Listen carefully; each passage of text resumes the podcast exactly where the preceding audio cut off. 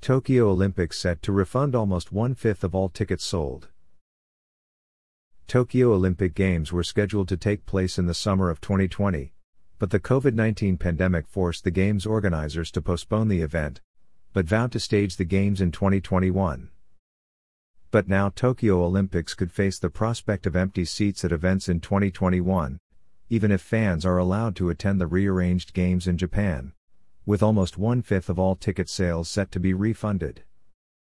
However, it seems the confidence of the organizers hasn't been reciprocated by the, the fans, with the Olympic Organizing Committee admitting Thursday that refunds have been requested for 810,000 of the 4.45 million tickets sold, a number that equates to 18% of tickets sold for the Games. Applications or refunds needed to be submitted by November 2020 following the rescheduling of the Games, and refunds are set to be processed through December. While we plan to resell the refunded tickets, how and when they will be resold has not yet been decided, the organizers said. The status of the games with regard to spectator attendance remains uncertain, with no decision set to be made on fans until the spring of 2021.